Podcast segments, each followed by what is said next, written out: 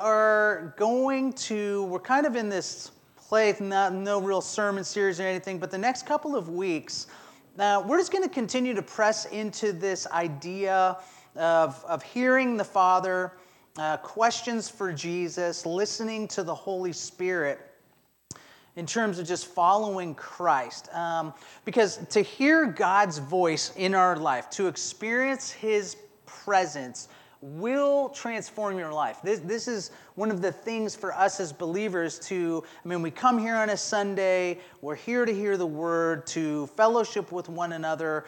But I think all of us, I would hope all of us, uh, and if this isn't you, then that's perfectly fine, want to truly experience the presence of God in our life, to feel Him, to know Him. Um, and so I, I, want to, over the next couple weeks, uh, set a table, create a framework for the idea of hearing God. For some of you, you'll say, like, duh, yeah, I know. And for some of you, you're like, I'd like to hear more about this. Um, because it's important for us as believers. What does it mean to hear from God, and why is that important? So when you when you read the New Testament, you see God speaking with and interacting with His people. That's what you see as you read through the New Testament. You see uh, the living God interacting with His people, and I think it's easy for us to think that okay, well, those people were different than today's people, and that was a special time only for them. Um, but I don't think that that's really what was going on. They were actually, in fact, uh, uh, different in two ways that I would say is one, they got to walk with Jesus, who was physically alive, so they're walking with him. And then some of those people got to write the New Testament. So they were kind of different in that way. Um, but the Bible doesn't communicate that they were different type of people. God wasn't making one type of people 2,000 years ago, and now He's making different people now. They were still the same type of people, or, and the Bible doesn't communicate that God only spoke then. Um, what we do read is that the average follower of Christ can and should hear from the Holy Spirit.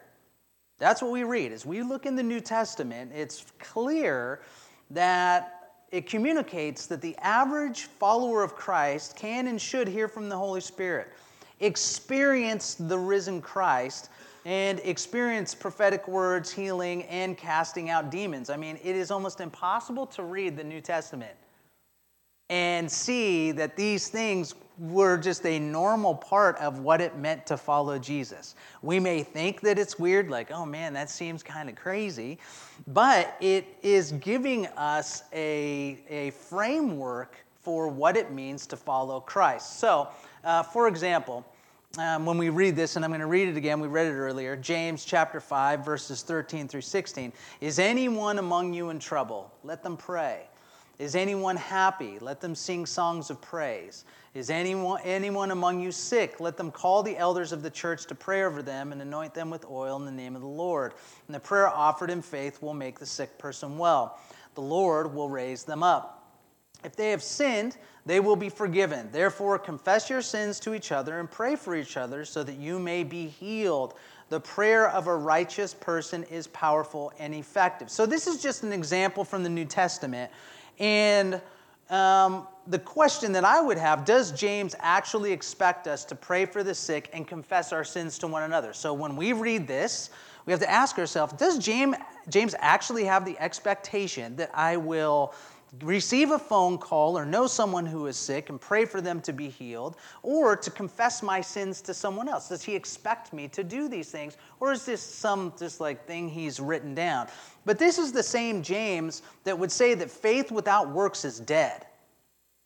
This is the same guy who that's one of his strong arguments like no you are meant to do things you are meant to live out your faith this is not something you just say, I have faith. Well, he would say, Show me your faith by what it is that you do. Do you have faith that God heals? Well, show me that faith by actually praying for people to be well.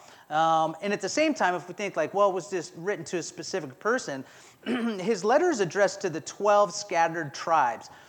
which whether or not there were actually 12 scattered tribes or not, I, I, don't know. You can ask Craig, the you know, New Testament scholar.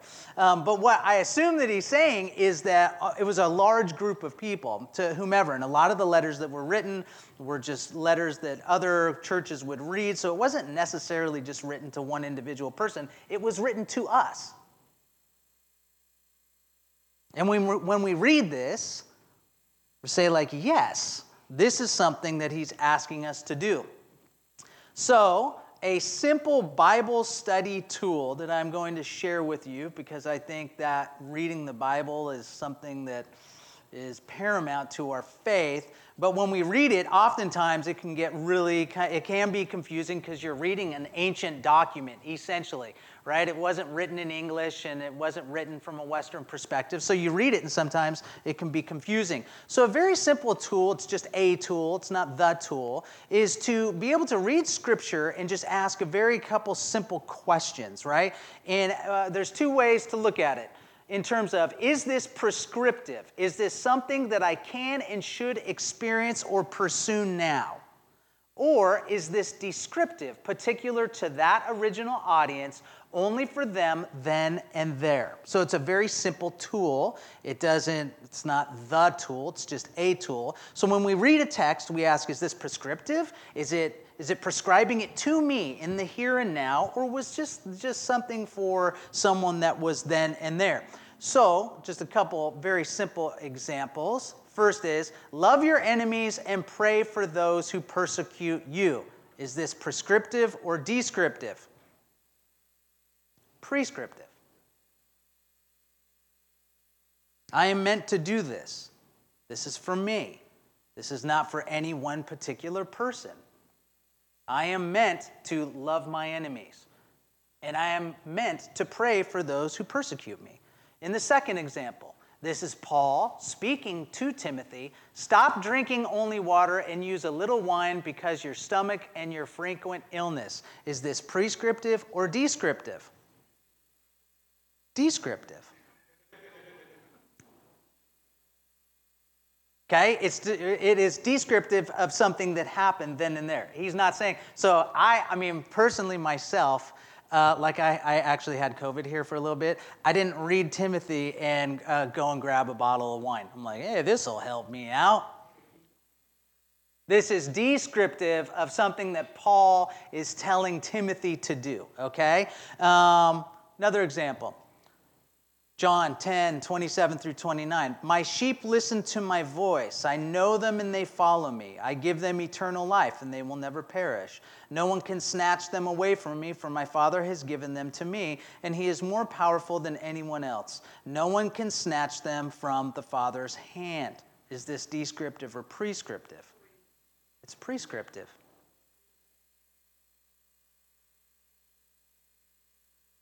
My sheep listen to my voice. I, am I his sheep? I think I am. Are you his sheep? I think you are. Then I'm able to listen to his voice. This is prescribing something to me that I'm in communion with him and that he speaks to me, and I should expect to hear from him. And so, very simple tool to be able to look at Scripture and say, like, okay, is this descriptive or is, or is this prescriptive? Um, because it's a very good tool to be able to say, like, okay, I think I ought to, as a believer, a follower of Christ, this is something that I should or could be doing. Now, Scripture can be descriptive and prescriptive at the same time. And so, you have this uh, event that happens in the book of Acts, and this is Pentecost. And so, what we see is that the Holy Spirit falls on the early believers. And what ends up happening in the midst of this so, Jesus is gone, he's ascended, and so they're celebrating the festival of Pentecost. And so, this new thing happens. And the Holy Spirit falls on all of the believers as they're in the upper room, and there's tongues of fire, and they, they start speaking in different languages, and there's tribes from all, all the essentially the surrounding areas, and they think that all these people are drunk. And so, what ends up happening is, is that the Holy Spirit empowers these people to demonstrate and, and love and to demonstrate the reality of the kingdom of God. Now, it's descriptive in that it happened then and there. It was an actual event. This is like the Pentecost event in terms of like the New Testament, in terms of the Holy Spirit being poured out. Um, but at the same time, it's prescriptive because it creates a new way of being between God and his people. That would be us a new way to exist with God. Like God did something new. In the past, in the Old Testament, the Holy Spirit would only come on like a individual. So uh, uh, David, as he's fighting Goliath, all of these right? One individual. But now it's poured out onto all these people, not special people, not necessarily the brightest and the best just the average people getting together and praying and seeking the Lord, and the Holy Spirit is poured out onto them. And so it's prescriptive in that it's a new way that the Holy Spirit exists within believers, us. This wasn't just a then and there type of thing.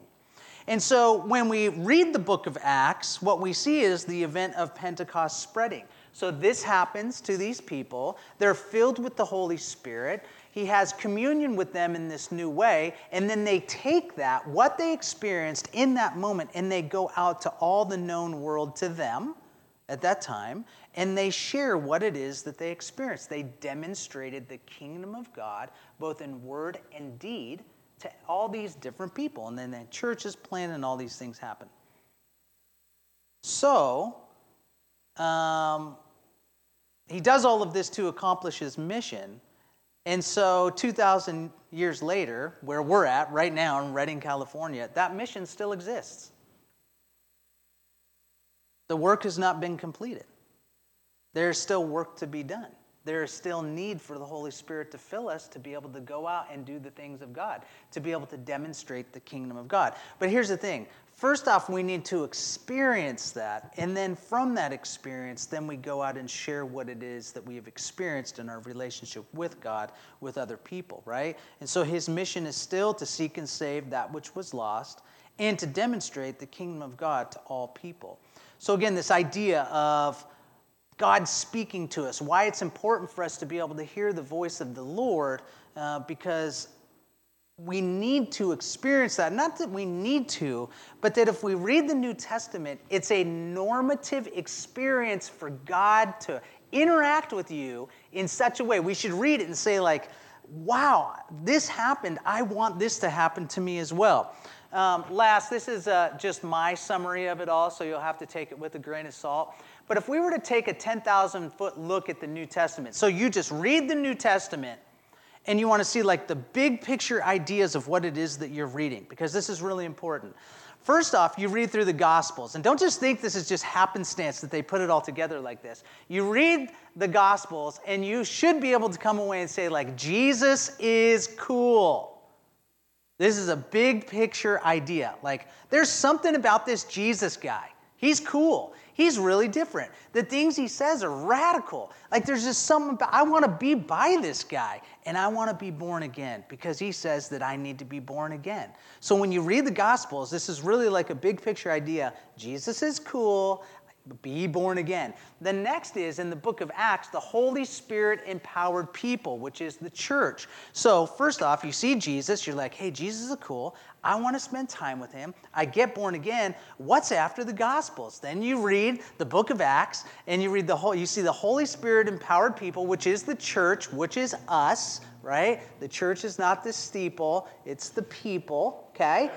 And then what you get after that is the epistles or the letters, which essentially are the details of the new life and life with others. So when you read the epistles, that's what you're seeing is that it's uh, the details of this new life. Well, how do I live this out? And what are kind of the more intricate parts of this theologically? And, and we're not seeming to get along all the time. And there's conflict and there's things I need to work out with other people. Because if you spend time with people for any period of time, you're like, you're annoying. And that person's like, You're annoying. And so then, how do we live out this life together? And then, last is the book of Revelation, which is kind of on its own uh, in certain ways, is we're on the winning side.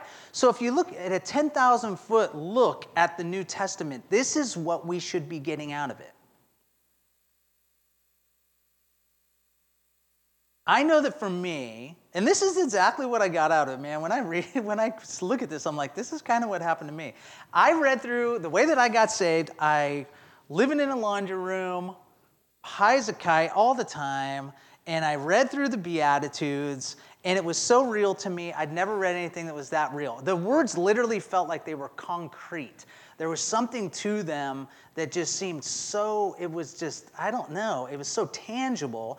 And then because I watched uh, football, uh, you know, they always had the thing that said John 3.16. I'm like, so what, what does John 3.16 say? And then uh, talked about being born again. And I said, Jesus, I want to be born again. In that moment, I got born again. Like, two, I was like, I want to be born again. I was like, all right, I'm born again. And uh, all my roommates came home and we got high because I was born again. And um, it's not a joke. We, like we need an excuse. We're like, yeah, let's get high. Sean's following Jesus. Um, and so over time, and, and here's the thing when you're following Christ, there's a lot of bumps in the road. There always are. Even now, for me, as someone who's been following Christ for 27 years, there's still bumps in the road. Um, but I was reading the Gospels and I kept reading them. And then I got to the book of Acts. And as I'm reading through the book of Acts, all I remember saying is, I want to do this. This is what I want to do. If this is what it means to follow Jesus, then this is what I want to do. And I haven't necessarily done all of that, but I've done similar things that have kind of looked like that, right? The context is very different. But that's what is meant to happen. That's the progression that is meant to happen. We read the Gospels. Jesus is cool. I want to be by this guy. I want to be born again. Then we read the Acts and we're like, yo, is this what church is supposed to look like? Because the New Testament is saying this is what church is supposed to look like. And then we read the epistles and we're like, okay, well, it's a little bit more detailed and it gets a little bit funnier as we hang out together more often. But again, this is what is meant to happen. So we hear from God and then we demonstrate Jesus' goodness, word, deed, and power all over. And that God speaks and you are uniquely created to hear from Him. That's the other thing. Like you, in the way that you're designed, are uniquely within all creation, created to be able to commune with God in a way that no other being is able to do. So, how do we hear uh, him more often? That was basically my intro. So, here we go. We're going to stay long today. No, I'm just joking. Um, oh, sorry. This is the book of, uh, was the next slide I was supposed to show. Um, this comes from Tony, uh, Tony Stoltzfus.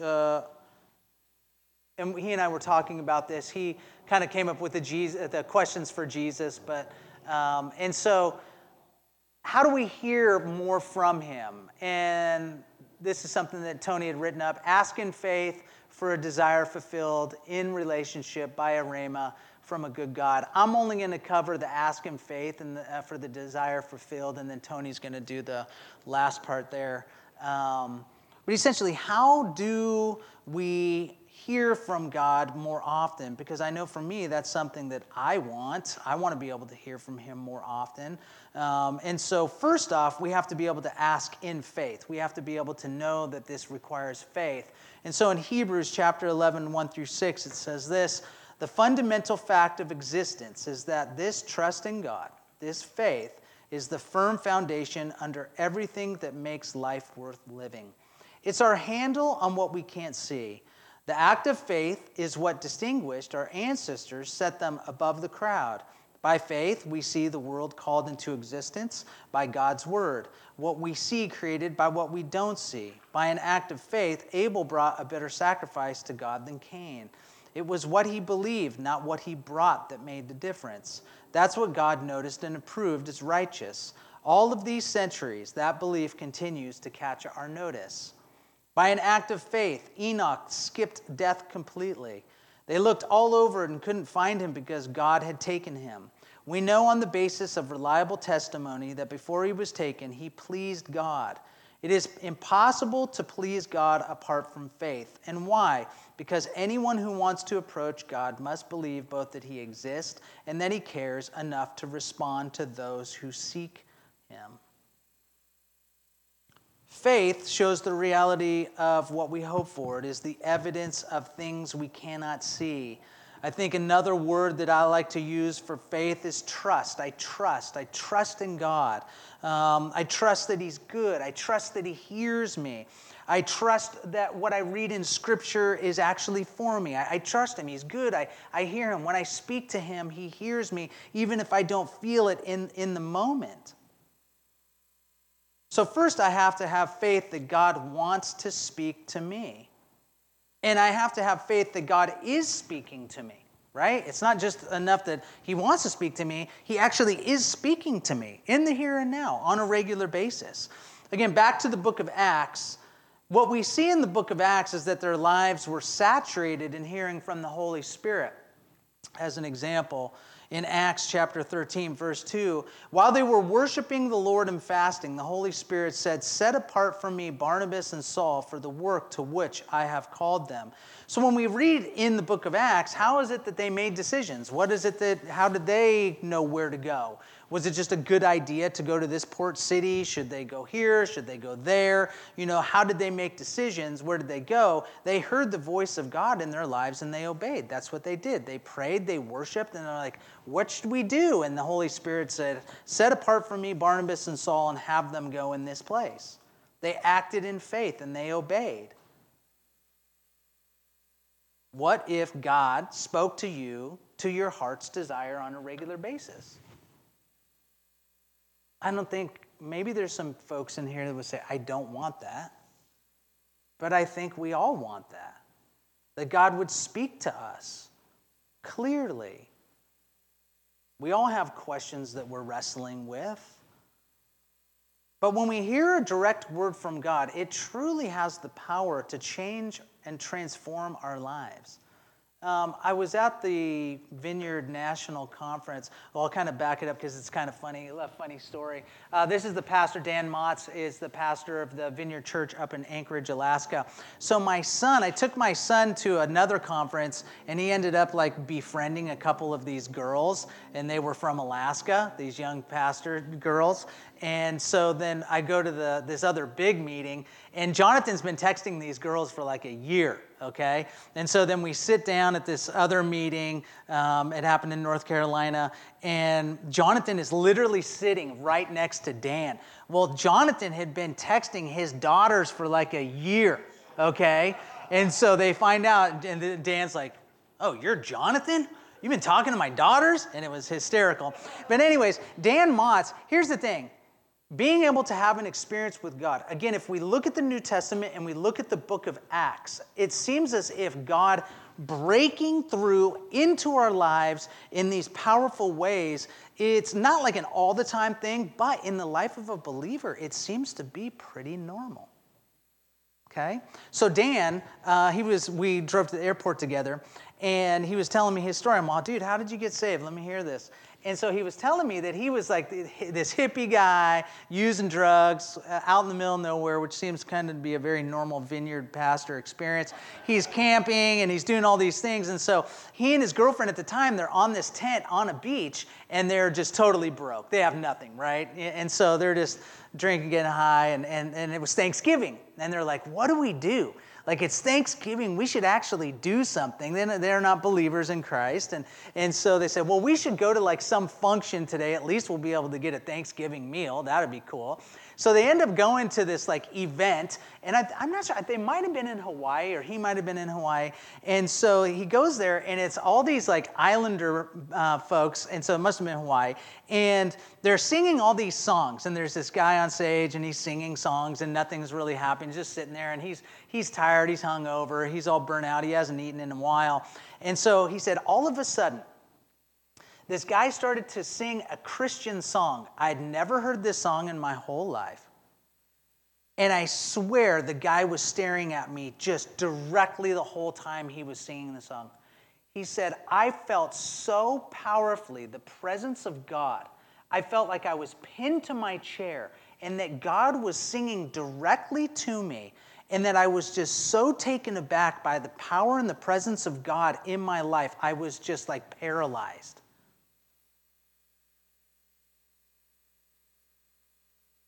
That moment which kind of, in certain ways, sounds like the book of Acts.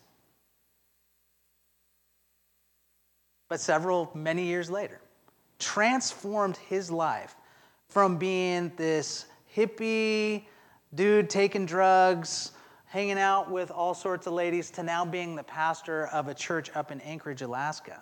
I mean, this is one of these pivotal moments, you know, right? Like Saul being knocked off his horse and, and, these experiences. So, again, even though some of us are, might think these things don't happen, they do happen. And I think they're actually, in many ways, the way in which God interacts with us. So, again, this idea of faith being a necessity of our relationship with God. However, we do tend to like more concrete things.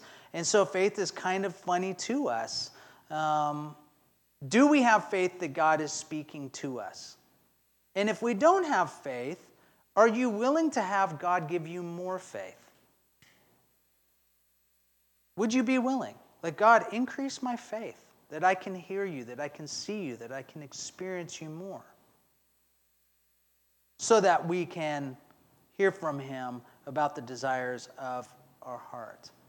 So, again, first part is faith. We need to have faith, and then the desires of our heart. I think we all have similar desires uh, meaning, self worth, identity, value. These are things that we all wrestle with. What's the meaning of my life? What is my identity? What is my worth? What is my value? We all wrestle with these things. What if God spoke to you about these things on a regular basis? Would that be cool? I think it would be cool. I want him to speak to me about the meaning of my life.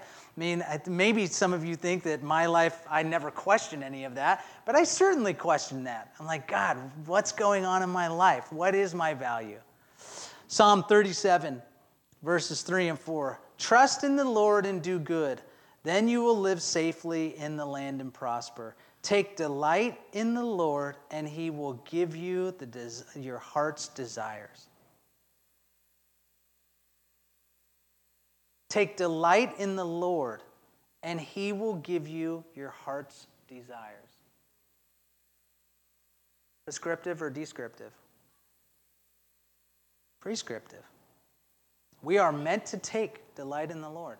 And He, right? He is meant to give us our heart's desires. It's not a one way street. I am meant to take delight in Him and He is meant to give me my heart's desires. Trust in the Lord, have faith in Him, and He will give you all the desires of your heart, right? Which does not necessarily, you have to, He will help you to change the desires of your heart so they're healthier. Um, we're praying to a good God who is head over and heels in love with us. When we take delight in Him, we have to understand that He is head over heels in love with us. And that our relationship with Him is about love and acceptance. And we don't have to try to be good enough. In our relationship with God, who, whose job is it to be good enough? That's Jesus' job. Jesus is good enough. And if I'm in Jesus, then I am good enough. I'm accepted. I'm a new creation in Christ. I can come before the throne boldly. I can know and be known by God in an intimate way. And it's not something you can earn. By faith, I give God my heart, and He gives me what I most desire.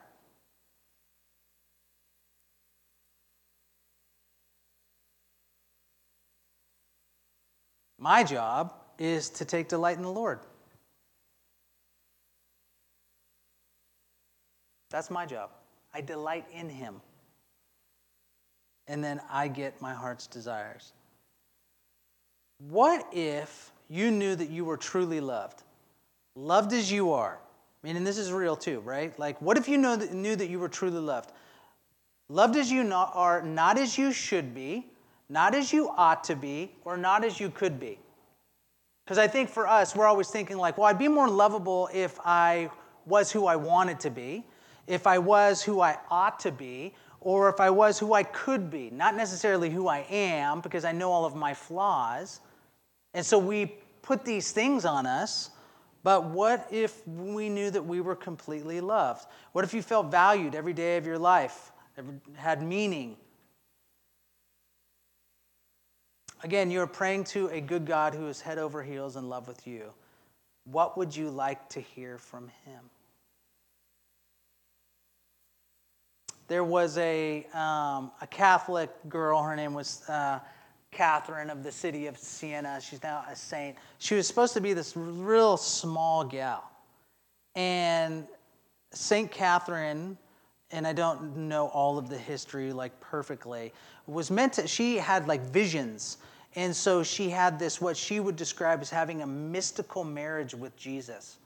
And I, I take that to mean that she was just really committed to Jesus in a very devout way. And again, she was very small in stature, but she knew that she was loved in such a way that there was something that happened with the Pope. And she actually went all the way to Rome and she took the Pope on. She actually spoke to him in person and advocated for this something, I forget what it was, but she just knew that she was loved. She knew that she was valued. She knew that her life had meaning because she was in Christ, right? So there is nothing we can desire or want that we do not find in God. And in many ways, I think we, well, I'll speak for myself, we try and find other things outside of God, but we are created for Him and in Him. And so our desires are found in Him. So we've been doing the questions for Jesus. Again, this idea of like, does God speak? Well, the New Testament would certainly say that Jesus speaks still to this day. It's actually a normal experience for us to be able to expect that God would speak to us. How do we do it? With faith, and then God will speak to our desires. So we're just going to ask a simple question of Jesus. We've been doing this exercise for a while now. Questions for Jesus. We just ask him a very simple question, and then the first thing that comes to your mind, or something that you feel like it is that Jesus is speaking to you, then you just sit with that, and then we're going to share that with someone that is uh, sitting uh, sitting around us. If you don't want to participate, you don't have to. Um, but here's the question Jesus, how much do you love me? We're just going to sit with that. Just ask him that and sit with it for a little bit. And then we're going to discuss it with someone next to us.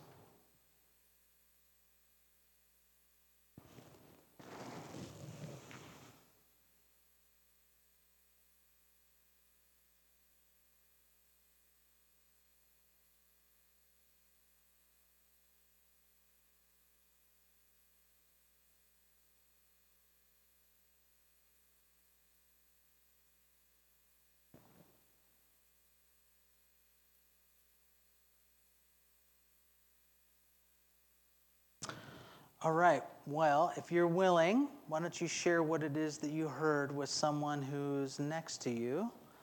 And we're just going to take like a minute at most and talk about that for just a moment. So if you'd like to do that, you can.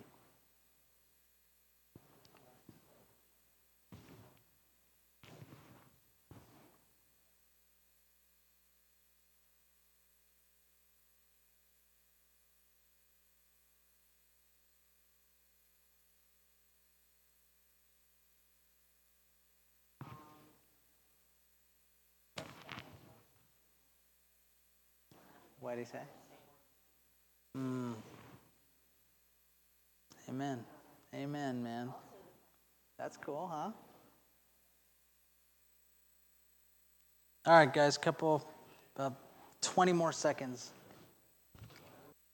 All right, we're gonna we're gonna do communion. We're gonna take communion together. Communion was uh, is the sign of the covenant that the bread and the wine that the bread represents Jesus' body that was broken for us, and the wine represents his blood that was poured out for our sins. So, if you are a follower of Christ, or if you would like to start following Jesus today, then the communion table is open to you. The way that we do it is if you want to take communion, you come down the center aisle here, and then you take a piece of the cracker, you dip it into the wine, and then you go around the sides like this so everyone can kind of flow nicely. We hold on to the elements together and then we'll all take it together. So if you would like to take communion, please come on down. Jesus, we thank you. We thank you for all that you've done for us. We thank you for coming down and living amongst us, speaking amongst us, dying for us, and for the resurrection. We thank you that we are in you and you are in us. Let's partake.